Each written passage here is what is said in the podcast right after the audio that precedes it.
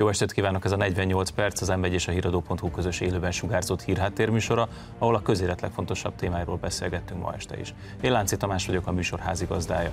Vendégeim pedig Hon Gábor, Rázágoston Sámuel és Siffer András. Köszönöm szépen, hogy elfogadtátok a meghívást. Csak is bele. Jó estét. Ugye azt már tudjuk, hogy ez év februárjától, márciusától egész pontosan 3 milliárd forint érkezett az Egyesült Államokból az ellenzék kampányába. Itt eléggé széttartóak innentől kezdve az állítások. Az eredeti történet úgy szólt, hogy egy Action for Democracy nevű szervezet volt az, amelyik ezt az összeget több részletben átutalta. Először összegyűjtötte, és aztán átutalta Márki Zajék kampányszervezetének. Azonban most már mást állítanak, miután egy videó került ki az internetre, amiből kiderült, hogy ez az Action for Democracy nem mikroadományokat gyűjtött, hanem mindössze 11 adományozótól gyűjtött össze 3 milliárd forintot. Védekezésképpen utána Márkizaj Péter egy videóban elmondta, hogy itt valójában nem csak ez a szervezet, ez a februárban alakult szervezet gyűjtött pénzt, hanem valójában egy egy Action Democracy, bocsánat, egy Act Blue nevű szervezet is közrejátszott itt a pénzeknek a, gyűjtésében. Erről nem tudjuk pontosan, hogy azonos-e a demokrata párt, az amerikai demokrata pártnak a hivatalos adománygyűjtő oldalával. Ha igen, akkor ez szerintetek probléma, és vete föl további kérdéseket?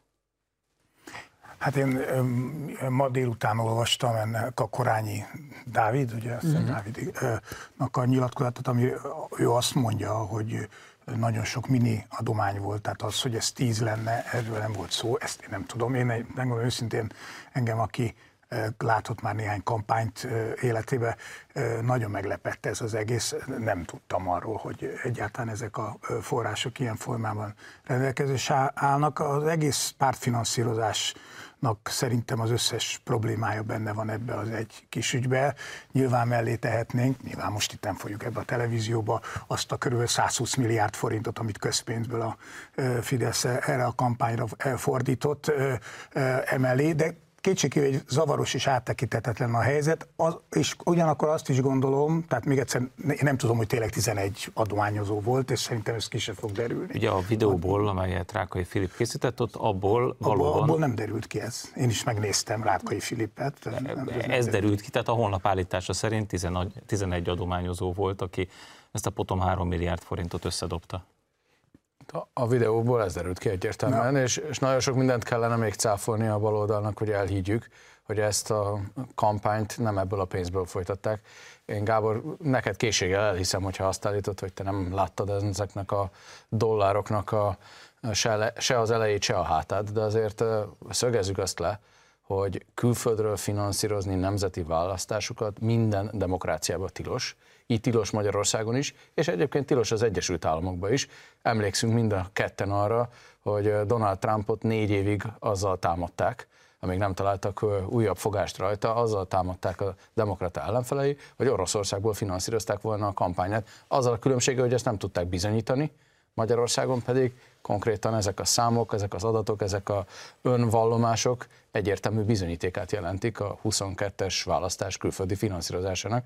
Tehát én a, a te kijelentésed mellett, miszerint nem láttál pénzt, azt is szeretném, ha elmondanád, hogy téged is fölháborít ez hogy mások ha, láttak. Abban az értelemben, hogy ez egy áttekinthetetlen és zavaros történet, aminek a, hogy mondjam, jogi értelemben én nem tudom, mi lesz ennek a következménye, gyanítom, hogy semmi, mert formálisan azok az érvek lehet, hogy megállnak, amiket itt mondanak. Nekem is probléma, ha ezt szeretném tőlem hallani. Uh-huh.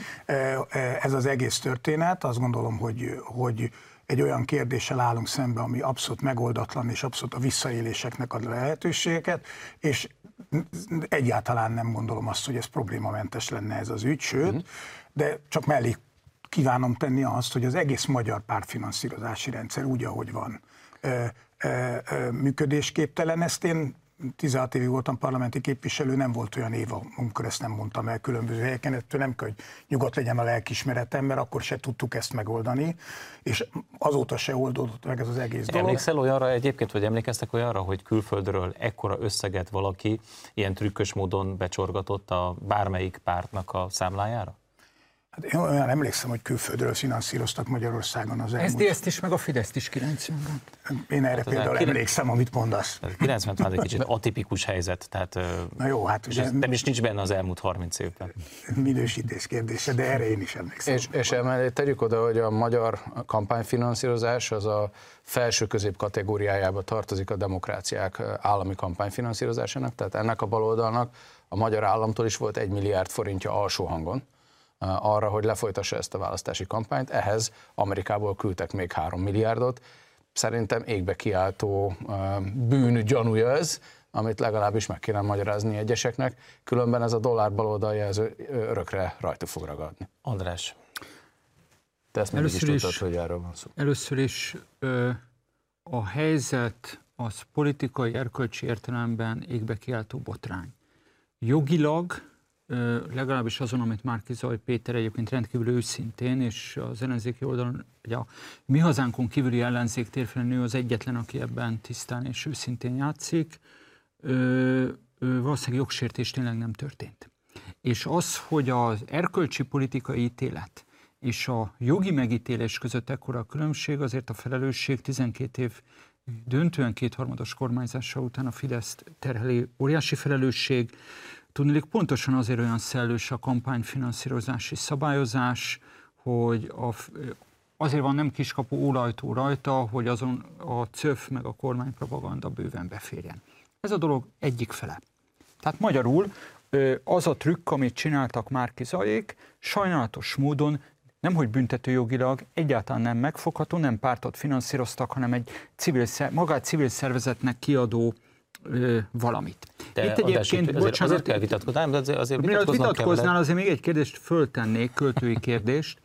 Azt hittem, hogy te vezeted a műsort, bocsánat, hogy fejezem be. Azért kell, hogy vitatkozom, a tényeket muszáj vagyok. Igen? Tehát mégiscsak ebből kampányplakátok lettek. Hogy hát azért ezt nehéz azt mondani, hogy ez, ezért, ez nem Én, ez, én ez ezért vádolom a Fideszt, mert ez nagyon egyszerű jogalkotási technikával ezeket az ólajtókat be lehetne zárni.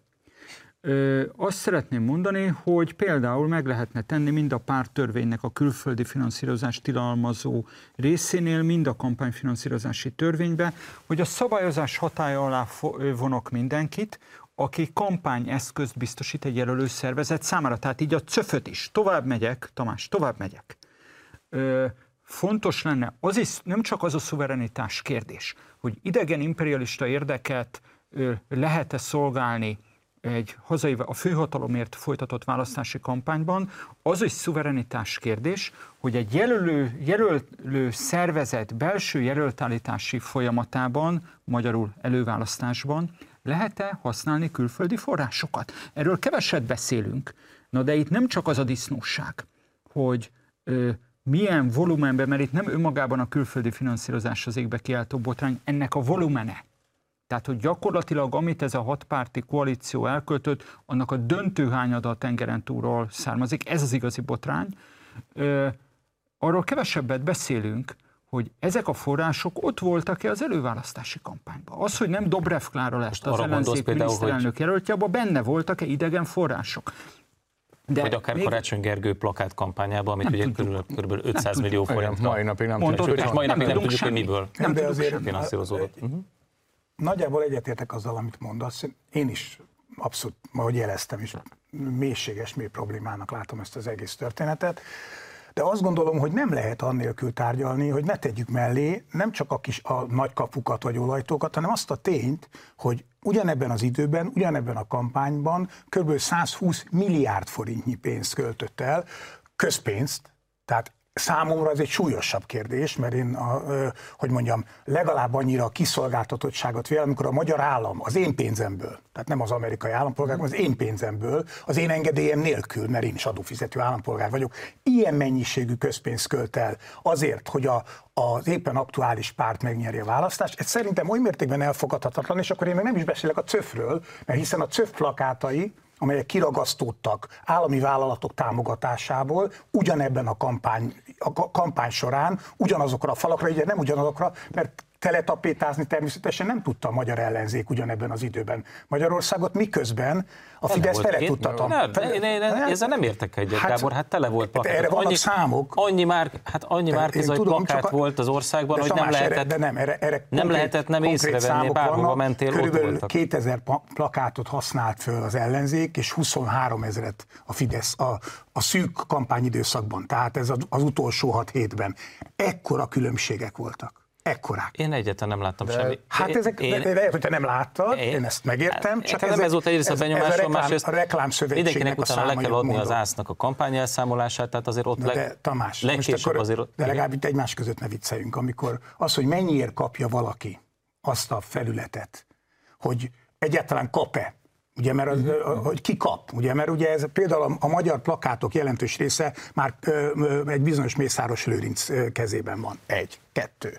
A, hogy mennyiért kapja, az is tiltott pártfinanszírozás, mert ha valakinek én odadom 3000 forintért, a másiknak meg 330 ezer forintért, akkor az tiltott pártfinanszírozás. Gábor, ez elterelő hadművelet, Nem amit elterelő, de ez elterelő hadművelet. Bocsánat, elkezdtünk Jó. beszélni a világbotrányról, az, hogy külföldről finanszírozták a baloldalnak a kampányát 3 milliárd forinttal, és te egy perc alatt megérkeztél a, a, ahhoz a tézishez, András egyetértésből, hogy a Fidesz a hibás. De álljon már meg a menek, szerintetek, ha a Fidesz tudott volna például erről a 3 milliárdról, akkor ezt nem használta volna ki a Tetszettek kampányban. volna hézagmentes kampányfinanszírozási szabályozást legyünk idealisták. De... Ebben a történetben de... én úgy érzem, hogy nem a Fidesz a hibás, hanem az ellenzék, amelyik talált egy kiskaput, amelyet úgy azt mondott, hogy ez szerintem egy olajtó volt, de ha olajtó volt, akkor miért nem, miért nem finanszírozta mindenki eddig külföldről a kampányát, Igazad más is megtehette volna. Egy... És arra reagálj, csak egy pillanat, csak azért arra reagálj, kérlek, hogy akkor ezt miért nem lehetett transzparensíteni? Hát erről szól az ellenzék kampánya de, de, évek óta, de, hogy miért nem lehetett ezt... Szegény vagy szerencsétlen Márkiza is transzparensítette. Hát nem tette transzparensé, mert tegnap...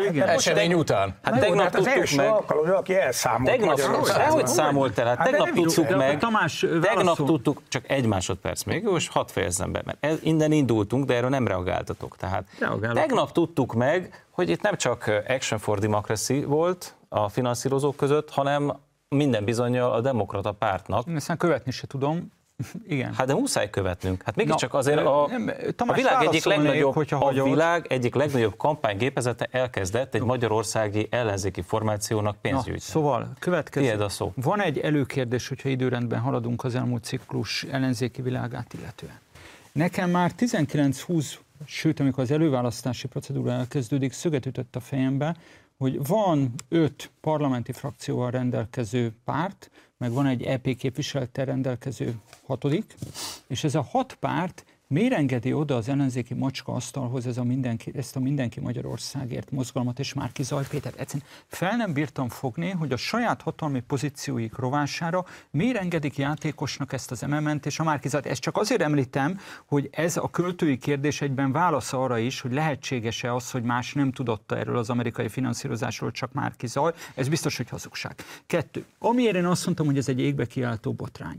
Ezért bátorkodtam neked azt mondani, hogy Tamás, minden részletet, amit itt felolvasol, én elhiszek, nem is igazán érdekel. Tudni, az igazi kérdés az a következő, és ezért súlyos a, a, a politikai botrány, hogy természetesen nem vagyok naív, van Magyarországon hagyománya annak a politikai gondolkodásnak, lásd Márki Zaj Péter őszinte vallomásait, amelyik úgy szól, hogy Magyarországnak akkor jó, hogyha kritikátlanul követi a nyugati, azon belül is az amerikai elvárásokat. Ezzel szemben meg én azt gondolom, bármilyen véleményem is van a saját hazám kormányáról, bármilyen alávalónak, korruptnak, dilettánsnak, bárminek is tartom, akkor is, hogyha hiszek a demokráciába, akkor el kell fogadnom azt, akkor is, hogyha 120 milliárdot költenek el nem egyszerűen erkölcstelen, törvénytelen módon, akkor is azt gondolom, hogy minket itt 10 millióan, 10 milliónyi magyart, vagy 8 millió magyar választópolgárt a közös haza sorsa tekintetében több köt össze, mint ami összeköt mondjuk egy tengeren túli eszmetársammal. Tovább megyek, ha valaki demokrata és a magyar haza érdekében cselekszik, akkor egy pillanatig nem gondolhatja azt, hogy az amerikai energiaóriások érdekei bármikor egy magyar lakótelepi háztartás érdekeivel egybeesik. Ezt azért mondom az amerikai energiaóriásokat, mert hagyjuk a mikroadományozó nevű süket szöveg mellett, amit még nem hiszek el, és a bicska kinyílik a zsebembe, ez a civil szervezet duma. Ez nem egy civil szervezet. Ha már ha a civil, szerve, így van, ha a civil szervezet alatt az állampolgári öntevékenységet értjük, akkor ez köszönő viszonyban nincs ezzel. Ha megnézzük a stáblistáját ennek az Action for Democracy-nek, még véletlenül sincs benne egy olyan kutató, tudós újságíró, akinek egyébként a hivatalos Amerikához semmi köze.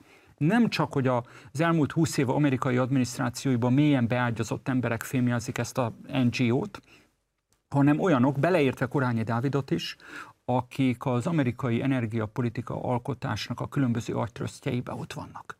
Hogyan képzeli el valaki, hogy a magyar háztartások érdekében fog politikát csinálni, hogyha közben a lóvét meg az amerikai energiaóriásokhoz és egyéb nagy, globális nagytőkés komplexumokhoz becsatornázott emberek által fémjelzett szervezettől kapja, és még egy, bocsánat, nem a szokásos asszót akarom lejátszani, csak a, a hűség, a történeti és a filozófiai hűség kedvéért. Én azért nem gondolom, hogy ezért a baloldalt lehet hibáztatni, mert baloldal ebben az értelemben nincsen porondom Magyarországon. Ez a progresszív jobboldal. Olyat ugyanis én nem tudok a történelemben, hogy baloldal valaha a globális nagytőkétől kért finanszírozási lehetőséget. Ilyen a világon nincsen. Csak Magyarországon. Az nem baloldal. Hát de úgy hívják. Úgy hívott te? Lenin egy kisebb pénzmaggal indult el Moszkva felé 1917-ben, de mindegy, ö, lehet, hogy ő se volt baloldali.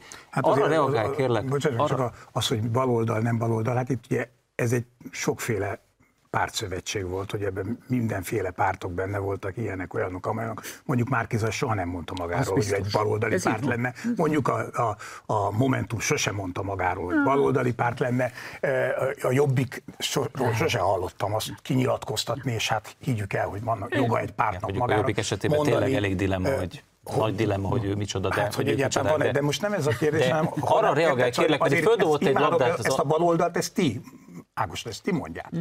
Tehát az, hogy ez le van baloldalizva az egész társaság, értem, amit mondasz, ne, ne te, se, te se tudod, hogy kik a finanszírozók, én se tudom, szerintem ki se fog derülni. Én a nyilvános információkból világos, ítélek. összeraksz egy történet, megértelek.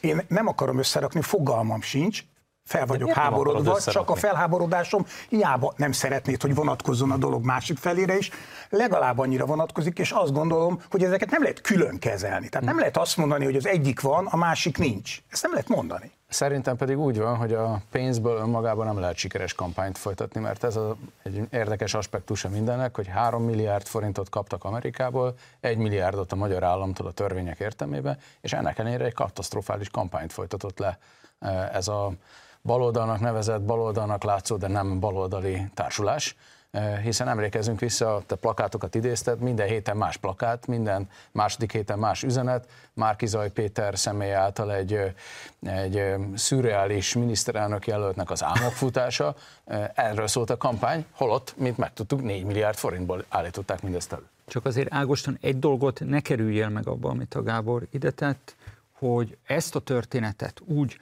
hogy jogilag is szankcionálható legyen egy ilyen sztori, hogy ö, nagyhatalmi érdekek finanszíroznak egy magyar kampányt, ezt akkor lehetne jogilag rendbe tenni, hogyha nulladik lépésben úgy, ahogy én annak idején beterjesztettem javaslatot, a kormány propagandát, mint olyat betiltanák. Jegyzem meg. And, András, az Antal én is sajnálom, hogy nem vagy már az, az Antal József és Horn Gyula által filmjelzett parlamenti ciklusokban olyan, hogy a kor, kormány a saját dicsőségére és a saját politikai jelszavaira közpénzt kölcsön, óriás plakátokra elképzelhetetlen volt. Ilyet Antal József és Horn Gyula biztos, hogy el nem tudtak volna hát, képzelni. Minden tiszteletem Horn Gyuláért, hogy ennyire rendes ember volt, és ilyen késő korára megtanulta az szerinted én, a demokráciát. Az én tiszteletem kisebb. De, de, de ez viccnek szántam természetesen. Ja, jó, de... Oké, csak azért, Gábor, hogy akkor... Volt egy elvaratlan szál, amit itt András föl, elkezdett fölfejteni, hogy hogy fordulhatott elő az, hogy az ellenzéki pártok, ez az öt ellenzéki uh-huh. párt egyszer csak oda engedett maga közé oh, egy olyan figurát, egy olyan figurát, aki mögött nem volt párt, aki tulajdonképpen egy vidéki polgármester volt, nem volt igazából országos politikai gyakorlatilag, egyszer csak megjelent. Miért? Ez hogy történt? Azért kérdezem, mert te voltál tulajdonképpen kezdetektől fogva, vagy tíz éve az előválasztásnak az apostola. Tulajdonképpen hát, ti találtátok ki. Hát de, de tényleg ti voltatok azok, akik kezdetektől Igen. fogva már 2014 előtt is így emellett korteskedtek. Így van, így van, én ma is azt gondolom, hogy egy, főleg a, a magyarországi ellenzék, nem baloldal problémájának a megoldására szerintem továbbra is fenntartom ellentétben mondjuk Gyurcsány Ferenccel, hogy nem nagyon van ennél jobb módszer, és nagyon szomorú vagyok ennek a bukása ö, okán. Nem a Márkiza győzelme miatt, mert ez egy érdekes, inkább azt gondolom, hogy egy kevéssé mert ha jól értem, akkor te egy ilyen összeesküvés elméletet próbáltam meg összerakni, hogy azért, összeesküvés mert gyakorlatot, gyakorlatot jó, Igen. bocsánatok, egy összeesküvés gyakorlatot, de én azt gondolom, hogy itt azért másról lehet szó, egyszerűen a kölcsönös bizalmatlanság, és ugyanakkor a nagyon nagy akarása annak, hogy legyen már végre valami, oda sodorta ezt az embert ebbe a helyzetbe, és a választók meg megválasztották. Én ebben nem látok, nem akarok, nem látok összeesküvés gyakorlatot, nem akarok, mint, egy, nem akarok egy évvel ezelőtti sztorival jönni, de azért az mégiscsak magyarázatra szorul, amikor a két, az előválasztás két fordulója között Karácsony Gergely reggel fölkelt, azt mondta, hogy mindenképpen maradok jelölt, akkor is, ha elüt a villamos, vagy talán csak akkor nem, ha elüt a villamos, ugye így hangzott a mondat. Majd nem telt el négy óra, és azt mhm. mondta, hogy akkor köszönöm szépen, én távoztam. És, és, és azóta kiderült, hogy kinél a kaszakulcs. És, és Gábor, még egyet azért fölvetnék, ami nem, nem összeesküvés elmélet, hanem egyszerűen csak a tényeknek a sorrendbe rakása. Én azért Gyurcsány Ferencet, még hogyha olyan túl sok ellenzéki politikus nem is, de Gyurcsány Ferencet azért egy eléggé dörzsölt politikus, és sokat tapasztalt politikusnak tartom. Hogy a ö, túróval képzelhető az el, hogy elfogadják azt az, és abba, bocsánat, akár még meakulpázok is neked, de azt én elismerem, hogy önmagában az előválasztás, mint technológia egy fontos innováció lenne, ha egyébként Gyurcsány, Jakab és Ungár nem hekkelték de, volna meg ezt a történetet. Teljes Na, következőre válaszoljál nekem. Hogy lehet az, hogy Gyurcsányék összeraknak egy olyan szabályrendszert, ami arról szól, hogy csak úgy lehetsz egyéni választókerületi jelölt-jelölt, hogyha valamelyik frakció, illetve a Momentum, tehát a leendő frakció, a hat párt valamelyike neked befogadó nyilatkozatot tart. Ugye a magyar alkotmányos szisztémában a miniszterelnök az a kormánypárti szöve, koalíciós frakciós szövetségnek a fogja. Na most kirakom úgy a kormány többség puzzle hogy csak hat párt befogadó nyilatkozatával lehetsz parlamenti képviselő, majd e, az így kialakított kormánypárti frakció meg, meg kell, hogy válasszon egy olyan embert, akinek, mint miniszter, nem egyéni jelöltnek, mint miniszterelnöknek egyik párt sem adott befogadó nyilatkozatot. Én nem feltételezem Gyurcsány Ferenctől, hogy ő egy ilyen hibát csak úgy benéz. Tehát, hogy itt már eleve, amikor 21 tavaszán összerakták ezt a szabályrendszert, van egy égbe kiáltó hiba, ami egyébként egy ellenzéki győzelem esetén vége láthatatlan konfliktus sorozatnak lehetett volna a forrás. Én is azt gondolom, hogy vége láthatatlan problémákat vetett volna föl ez a dolog, hát de ez nem következett be ez az esemény. A, a, azt gondolom, hogy, hogy az egész történetben Egyrészt Márki Zajnak volt befogadó nyilatkozata, Mint a egyéni kép, egyéni kép, Gábor, egyéni De a feltétele erről szól. A zöld baloldali, a zöld baloldali párbeszédtől, igen, a igen, jobboldali igen, keresztény, igen, stb. Márki Zajnak. Igen. igen, de volt. Csak a, tehát formailag volt befogadó nyilatkozata.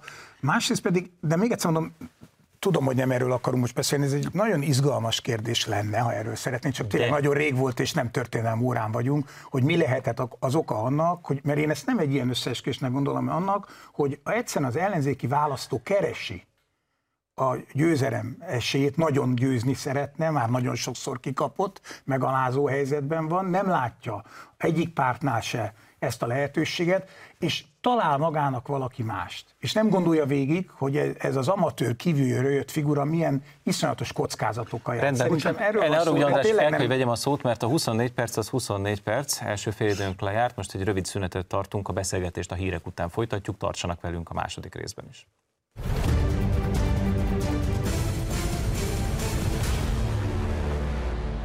Folytatjuk a közélet legfontosabb témáival itt a 48 percben.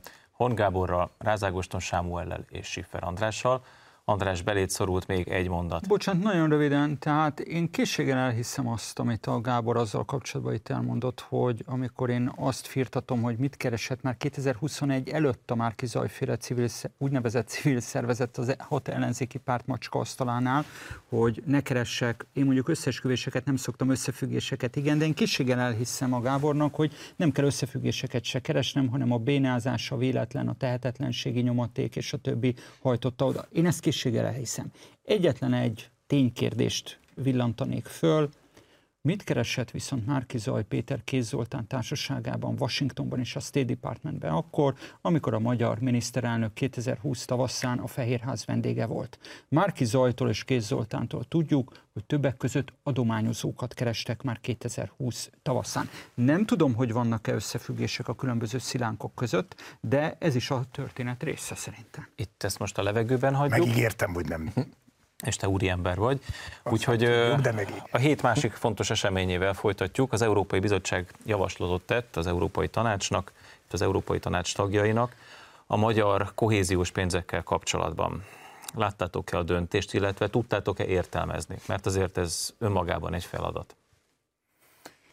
Hát nincs még döntés egyrészt, tehát ugye a bizottságnak egy javaslata, javaslata van a bizottságnak. Én már az, elő, az előző heti történeteket is elég nehezen tudtam követni, hogy mi, mi fog itt következni. Azt látom, hogy egyik oldalon van egy Győztünk című előadása, színi előadása a kormány részéről. Végignéztem tegnap a kormányinfót, nem szoktam végignézni, elárulom mindig, tegnap végignéztem, mert érdekelt, hogy mi jön ebből ki. Amiből az derült ki, hogy hát itt nem csak, hogy minden rendben van, hanem mi vagyunk a legcsodálatosabbak, miközben Magyarország másfél éve nem kap egy büdös fillért se, és nem is fog kapni még egy jó darabig.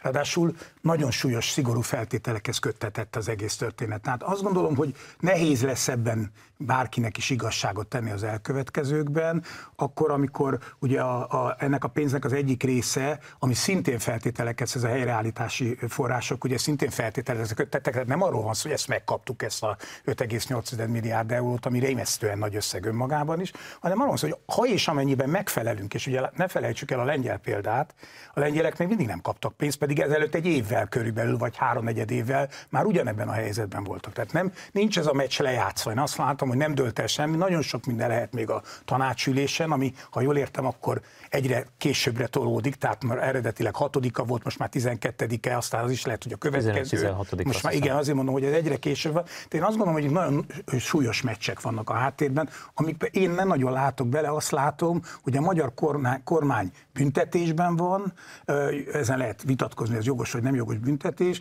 és ezért a Magyarország is büntetésben van, és ez egy nagyon rossz dolognak tartom. Én, pedig azt látom, de re- reagáljatok, hogy gyakorlatilag a bizottság menet közben folyamatosan változtatja a szabályokat, tehát mintha óvodásokkal társasjátékozna az ember és amikor éppen az óvodás vesztésre áll, akkor kitalálja, hogy valami most teljesen más, teljesen más szabályrendszer szerint játszunk, nem is 17 feltétel, hanem 27, legyenek szuper mérkőkövek, és uh, tulajdonképpen a 27 is lehet, hogy majd 36 lesz és ezt az ő nyelvükön úgy hívják, hogy a jogállamiság alapelvének a megsértése, hiszen a jogállamiság az az, hogy olyan szabályok szerint játszunk, amit előre ismerünk. A jog alá vagy rendelve. A jog alá vagy rendelve, ezt a bizottság súlyosan megsérti.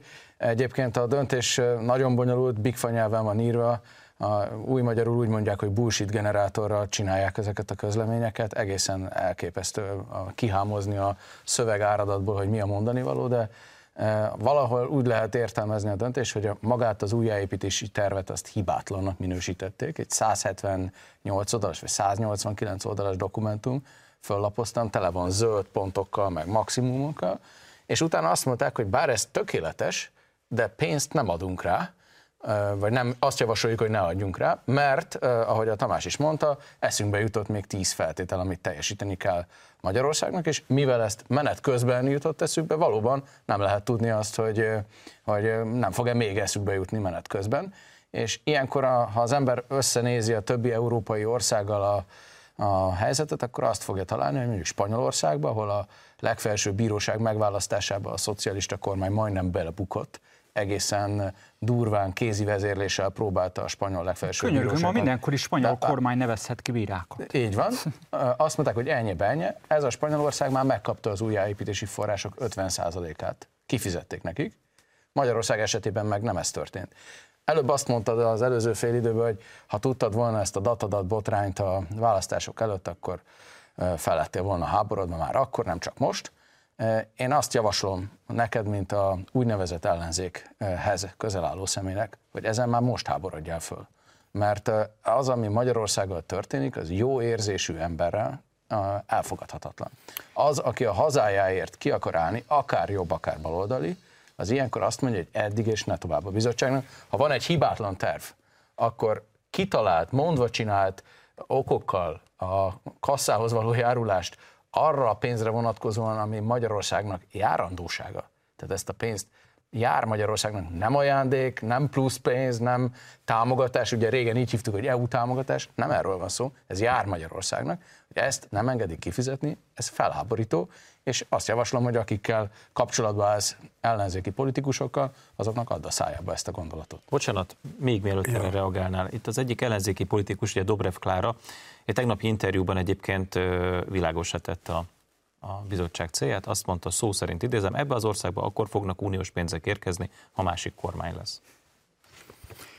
Ez biztos, hogy nem így lesz, mert egyrészt érkeznek, a döntés alapján biztos, hogy bizonyos pénzek például minden jel szerint már január táján megnyílnak, és márciustól pedig fokozatosan rendelkezésre állnak. Tehát ezek, hogy mondjam, veretes marhasságok, de hát ez biztos, hogy nem így lesz. De a kérdésedre én föl vagyok háborodva őszintén, de nem a brüsszeli, hanem a magyar kormány tevékenységén. Ebben sajnos különböző helyzetben állunk, mert azt gondolom, hogy ezt a helyzetet nem Brüsszel hozta létre. Azokat a problémákat, azokat, azt a probléma halmazt, amivel itt szembesülünk, és engem ebből a szempontból nagyon érdekel a spanyol, meg a nem tudom én milyen példa, érdekes lehet, érdemes is lenne megvizsgálni őket, hanem az érdekel, hogy Magyarországon az én értelmezésemben, és ebben Ágoston nagyon régóta különböző helyszíneken vitatkozunk, olyan mértékben sérültek a közjogi intézményrendszernek szinte minden eleme.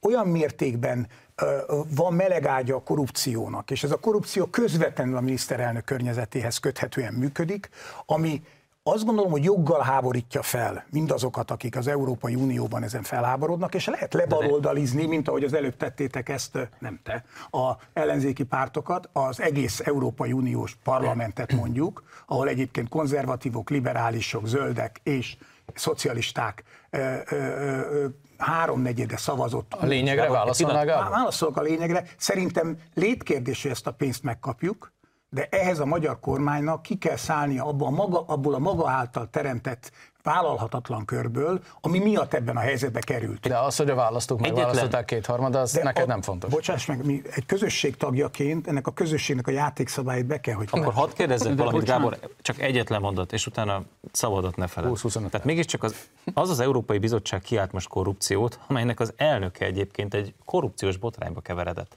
Tehát mégiscsak SMS-ekben egyeztetett le, és állítólag, a fele tudja, hogy hogy történt a valóságban, de mindesetre nem transzparens, hogy hogyan szerzett be az Európai Unió több milliárd dollár vagy euró értékben vakcinákat. Tehát, hogy most akkor tényleg ők kérdeznek föl minket? Ezt nem látott problémásnak? Én a problémásnak a magyar kormányt látom ebben Ezt a gondoltam, én, de nekem hogy... nincs dolgom a, a, a, Azzal, a bizottság ez... elnökével. Én nem tudom azt, amit te mondtál, hogy az így van, vagy hát nincs ez így. Van, ez így van. Hát én ezt hát nem tudom, van. örülök, hogy Annyira, hogy az Európai Ügyészség egyébként vizsgálatot indított az ügyben, tehát azért mégiscsak nonsens, nem, hogy egy ügyészi vizsgálat alatt álló bizottsági elnök oktat ki minket korrupcióból nem ő oktat ki minket, nem. A, az Európa Parlament és az Európai Bizottság, és nem kioktat, Amelynek vezetője, nem kioktat, hanem elfogadhatatlanak minősíti a magyarországi viszonyokat, és ennek kapcsán szab feltételeket. Én ezt látom ebben az ügyben. Szóval ö, először is a, ö, néhány ilyen alapvetést szerintem jó tisztázni. Az egyik, hogy Magyarország és egyáltalán a támogatásban, forrásokban részesülő országok ezekben a forrás, ezekből a forrásokból azért részesülnek, mert amikor a piacaikat megnyitották, és ez visszavezet egészen a német kormány idejére, amikor elkezdtük a vámhatárainkat lebontani, egész egyszerűen önként dalolva, idézőjelbe tessék érteni, fejlesztési eszközökről lemondtunk. Cserébe a nyugati tőke pedig olcsón piacot tudott rabolni, le tudta rombolni a termelő kapacitásunkat. Innen indulunk. Tehát ezeket a forrásokat egyébként már csak azért is meg fogjuk kapni, mert nincs még egy olyan balekország a volt kommunista övezet országai között, mint Magyarország, amelyik ilyen mértékben szolgáltatta volna ki magát a rendszerváltás után a multinacionális tőkének, mint Magyarország, azon belül is a német tőkének. Tehát nyilvánvalóan nem akarnak lemondani azokról a forrásokról, amik előbb-utóbb úgyis kicsorognak Magyarországról. Hogy spoilerezzem egy kicsit a jövendőlésemet. A másik, Természetesen Magyarországon a jogállamiság súlyosan sérült, 2010-től kezdve. Jegyzem meg, jegyzem meg a intézményesítetten 2010 intézmény, nem arról beszélek, hogy a törvényeket áthágva hogyan terrorizáltak embereket, intézményesítetten 2010 konkrét dátumot tudok neked mondani. A választási október, csalás 2006-ban nem? Október 27-én, amikor ugye felülalkotmányozás, is, nem csak felülalkotmányozást jelent be Lázár János, hanem a gazdasági alkotmányosság területéről kitiltja az alkotmánybíróságot. Amikor ez történik, ennél nagyobb sérelem a magyar jogállamiságon azóta se történt, Brüsszelben és Berlinben mindezt néma csend fogadta. Ezt csak azért mondom, hogy ez is mutatja Brüsszelnek a végtelen képmutatását, nem beszélve arról, hogy a nagy lezárás két éve után, akkor, amikor nyilvánvalóan nepotista módon kötöttek, és mindenféle európai emberjogi jogállami elveket áthágva vakcina szerződéseket egész Európai Unió nevében, akkor viszonylag kevés erkölcsi alapja van minket oktatni a bárkinek. Tovább megyek. Lengyelország esetében sem a korrupció nem merül fel soha. Tehát Kaczynszkijék legnagyobb ellenfelei sem vádolják őket. A másik dolog, amivel soha nem vádolnak lengyel politikust, hogy orosz barát Putyin Bérenc lenne. Lengyelország ehhez képest távolabb van ezektől a forrásoktól, mint Magyarország. Tehát itt valami nekem nagyon bűzlik a történetben, nem beszélve arról, hogy miközben lennének nekem ötleteim, hogy egyébként hol lehetne fogást találni például a magyar igazságszolgáltatási rendszeren, hogyha a, úgymond a Európai Unió pénzügyi érdekeit akarjuk nagyobb biztonságba tudni. Ehhez képest a javaslatok nem, nem erre céloznak. A javaslatok olyan teljesen lényegtelen szervezeti kérdésekre vonatkoznak, mint hogy most az országos bírói tanácsnak éppen milyen jogkörei vannak, és itt igenis ér az, amit a spanyol példával kapcsolatban mond Ágoston, mert Spanyolországban nem, hogy bírói tanács nem avatkozik bele, hogy kikerülnek a legfelsőbb bíróságra, azt a kormány egy politikai szervezet jelöli ki oda a bírákat. Tehát magyarul én a, azt gondolom, hogy miközben a jogállamiság lángpalosát lobogtatja az Európai Bizottság, ő maga viccet csinál az európai jogból. Mert ami alapján most ezek az eljárások zajlanak, ez a tavaly decemberben elfogadott jogállamisági mechanizmus rendelet, ami nem azt írja elő, hogy milyen, ideál, milyen az ideális jogállam, és melyik országnak milyen ideális jogállami berendezkedést kell ta, ö, ö, létrehoznia, mert erre, erre nincs meg a jogi alapzat. Azt mondja, hogy amikor közvetlenül sérülnek az Európai Unió pénzügyi érdekei, akkor lehet ezt a mechanizmust beindítani. Ehhez képest én április harmadika után egyetlen konkrét olyan ügyet nem láttam a, a brüsszeli közleményekben, amiről mindannyian tudunk, az Eliosztó kezdve és így tovább, amit konkrétan kifogásolnak, és egyetlen konkrét ügyekhez köthető rendszer szintű hibát sem láttam észrevételezni, aminél felmerülhet az Európai Unió pénzügyi érdekeinek a rendszer szintű sérelme. Szerintem a történet, lásd még Lengyelország esetét, nem korrupcióról szól, nem orosz politikáról szól, arról szól, hogy a részben a V4-be próbálnak éket verni, ne legyen többfejű az Európai Unió, ne tudják a félperifériális országok a centrummal szemben az érdekeiket érvényesíteni, másrészt pedig nyilvánvalóan a szuverenista kormányokkal szembeni küzdelem zajlik. Rövidre sikerült a hozzászólásod, ezért összefüggés kutatóként csak egy rövid választ szeretnék tőled kérdezni, és pedig az, hogy nem arról van szó, hogy a lengyel választásba akar beavatkozni az Európai Bizottság. Itt az első fél időben az amerikai beavatkozásról beszéltünk, és az Európai Bizottság a lengyel pénzek visszatartásával, meg mintha a lengyel ugye egy éven belül esedékes választásba tromfolna bele, és mivel a lengyel kérdést napirenden akarja tartani, és a lengyeleknek nem akar pénzt adni, nehogy Kaczynszkijék maradjanak hatalmon, ezért a magyar kérdést sem tudja rendezni, mert az azért mégsem Világos, lehet, hogy ezért Magyarországot úgy, Ágoston, igen, hogy itt nem lóláb, hanem a lovardalók ki, mert miközben súlyos jogállamisági problémák vannak Magyarországon, ezeknek a jó része nem az elmúlt három-négy évben Sargentini jelentés óta keletkeztek, hanem már 2010-ben, 2010-13 között a legnagyobb probléma az nem Magyarország és Lengyelország, hanem az, hogyha az Európai Bizottság ennyire veszi komolyan jogállamiság címszóval az Európai Unió jogszabályait, akkor ez gyakorlatilag ezzel az Európai Bizottság elindítja a szétverés irányába az egész Európai Akkor Magyarország csinálta. Gábor, akarsz még erre reagálni? Hát nem értünk teljesen, ez velem biztos, hogy nem, mert azért én ezt nem így látom, ahogy az András mondta, szeretem ezt a őszinte és még kapitalizmus ellenességedet, de én nem ezen a párton vagyok ez ügyben sem. Én azt gondolom, hogy itt egy, mert érdekes az egész történet, tehát jogos az a felvetés, hogy miért nem történt semmi mondjuk 2012-13-ban. Én a, nagyjából 12 2010-ben indult a folyamat, de én súlyos beavatkozásokat egy kicsit később látok folyamatosan Magyarországon. Én azt látom, hogy a, a, egyszerűen az Európai Unió, ami egy, ö, ö, amíg nem volt 28, aztán most éppen 27 országnyi, hanem kisebb volt, azonos módon gondolkodó, azonos kultúrában, kultúrából jövő, azonos értékrendű országok, amik persze nagyon különböző pártok által irányítottak voltak akkor is, de mégis csak valahogy az, az alapjátékszabályokat mindenki betartotta. És tulajdonképpen az első alkalom az a lengyel és a magyar történet, amikor valakik alapvetően rúgják fel ezt a közös játékszabályt. És idő kellett ahhoz, hogy ezzel az unió szerintem megtanuljon élni. És most arra jutottunk el oda, hogy kezdenek megtanulni élni ezzel, kezdik megtanulni azt, hogy mit lehet tenni azzal, hogyha valaki folyamatosan azon dolgozik, hogy nem működjön ez a rendszer. Lehet ez szuverenizmus és globális, vagy együttműködés, integráció vitájának is mondani, hogy akkor most mi tényleg egy erős Európában gondolkodunk, vagy pedig a Nemzetállamok Szövetségében. Ez egy valódi vita, ezt a vitát továbbra sem folytatja le senki, hanem mindig félre söpörik, pedig szerintem az igaz, hogy ez van e, e mögött a kérdés mögött is, és ma a globalisták uralják a az Európai Unió, de ez egy választás következtében van így. Ez nem azért van így, mert valakik így gondolták, hanem megtörténtek a választások, és ma körülbelül háromnegyedes többsége van a parlamentben ezeknek a globalizmus iránt elkötelezett. 48 perc Sifer András jó hatással van rá. Pillanat, csak egy, egy mondatban, mert szeretnék utána tovább lépni, ennél, és ehhez fog kapcsolódni. Ennél a helyzet rosszabb, mert nem egyszerűen a globalisták vannak dominanciában. De én ennek örülök csak, hogy én nem. De, de azt mondom, hogy ennél a helyzet rosszabb,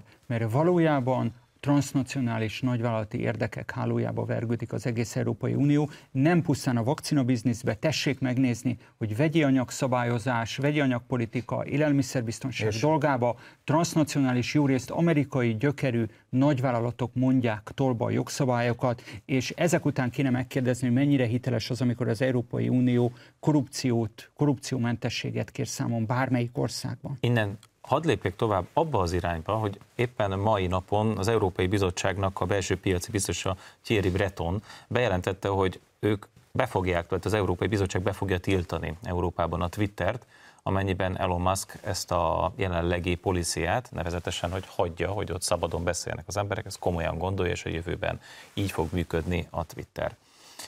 Ez, ennek, ezeknek a transnacionális érdekcsoportoknak esetleg, amiről most az előbb beszéltél, ez az ő sugalmazásuk?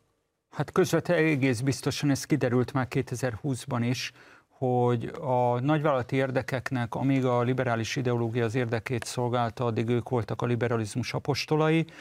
Abban a pillanatban, amikor viszont egy doktrinát le akarnak nyomni az egész emberiségnek a torkán, a, ők a liberalizmus legnagyobb ellenségei.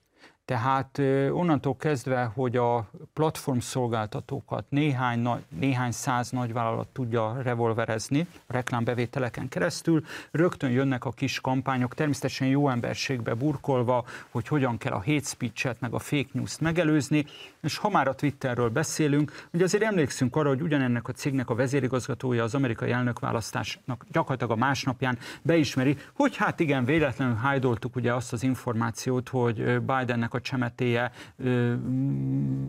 éppen milyen üzelmeket folytatott Ukrajnába, hogy meg ne zavarjuk az amerikai elnökválasztási kampányt. Tehát az, amit most ez az uniós biztos bejelentett, az azt jelenti, hogy a liberális jogállamnak a legnagyobb ellenfelei jelen pillanatban a amerikai nagyvállalati érdekek által behálózott brüsszeli bürokráciában. Itt mond egy liberális, egy törőmetszett liberális. Köszönöm a megtisztelő jelzőt őszintén. A, én azt gondolom, hogy itt megint egy nagyon izgalmas vita, vitát próbálunk meg fél, egy olyan mederbe sorolni, sodorni, hogy ez nem fog lefolytatódni. Most nem itt az asztalnál, hanem egyébként sem. Ugye maga akiről beszélünk, ez, ez a világ egy talán éppen leggazdagabb embere, ha valaki, akkor ő tényleg egy transnacionalista. Megfelel annak az elvárásnak, amit ő beszélt. beszélt a tenyerén is hordozta egyébként a liberális sajtó, egészen a legutóbbi globali, pillanatig. Globalista, transnacionalista, nagyvállalkozó, annak összes pozitív és negatív tulajdonságaival. Tehát a főszereplő az maga az, akiről te beszélsz, tehát nagyon furcsa kettősség van ebben. Egy-kettő, én nem, hiszem, nem hiszek abban, de hát ebben gondolkozhatunk nagyon kül, különbözőképpen, hogy Brüsszel valaminek a, az Amerika fogságában áll. Én azt gondolom, hogy a, a brüsszeli bürokrácia persze egy bürokrácia, mint ahogy a minden bürokráciának van a maga problémája. Jó magam voltam a magyar kormányzatnak 7 évig tagja, láttam, hogy milyen borzalmas egy bürokrácia, és ugyanakkor megtanultam azt is, hogy ennek van egy csomó előnye, mert ettől lassabban működik a dolog, és nagyon sok hülyeségettől nem történik meg, tehát e, miközben föl tudtam robbanni ettől. Abban a 7 évben azért történt elég hülyeség, de mindegy. De most e, én most csak az elnézést, egy tanulságot de képzeld, de mi minden nem történt Így van, például. Azok például. Gondolj ebbe a bürokrácia. Gondolj ebbe bele. De, de azt gondolom, hogy itt a választások útján létrejött egy, egy parlament, az a parlament megválasztott egy bizottságot, amit nevezük a kormánynak mondjuk, és ezek egymás ellenőrzésével működnek. Ezeket könnyű azt mondani, hogy az amerikaiak fogságában hevernek, miközben engem borzasztóan izgat ez a Twitter vita, hogy ténylegesen hol van a határa a, a, a, szabad véleménynyilvánításnak és a másik embernek a porba tiprásának. Ez egy valódi, ez egy valódi vita, tehát hogy, hogy tényleg lehet-e mondjuk ö, súlyosan ö, ö, antiszemita, rasszista propagandát folytatni, úgyhogy védtelen a másik, vagy Azért, mert az szólásszabadság, én egyébként hajlok erre az álláspontra, félreértés ne essék, de ez egy valódi vita.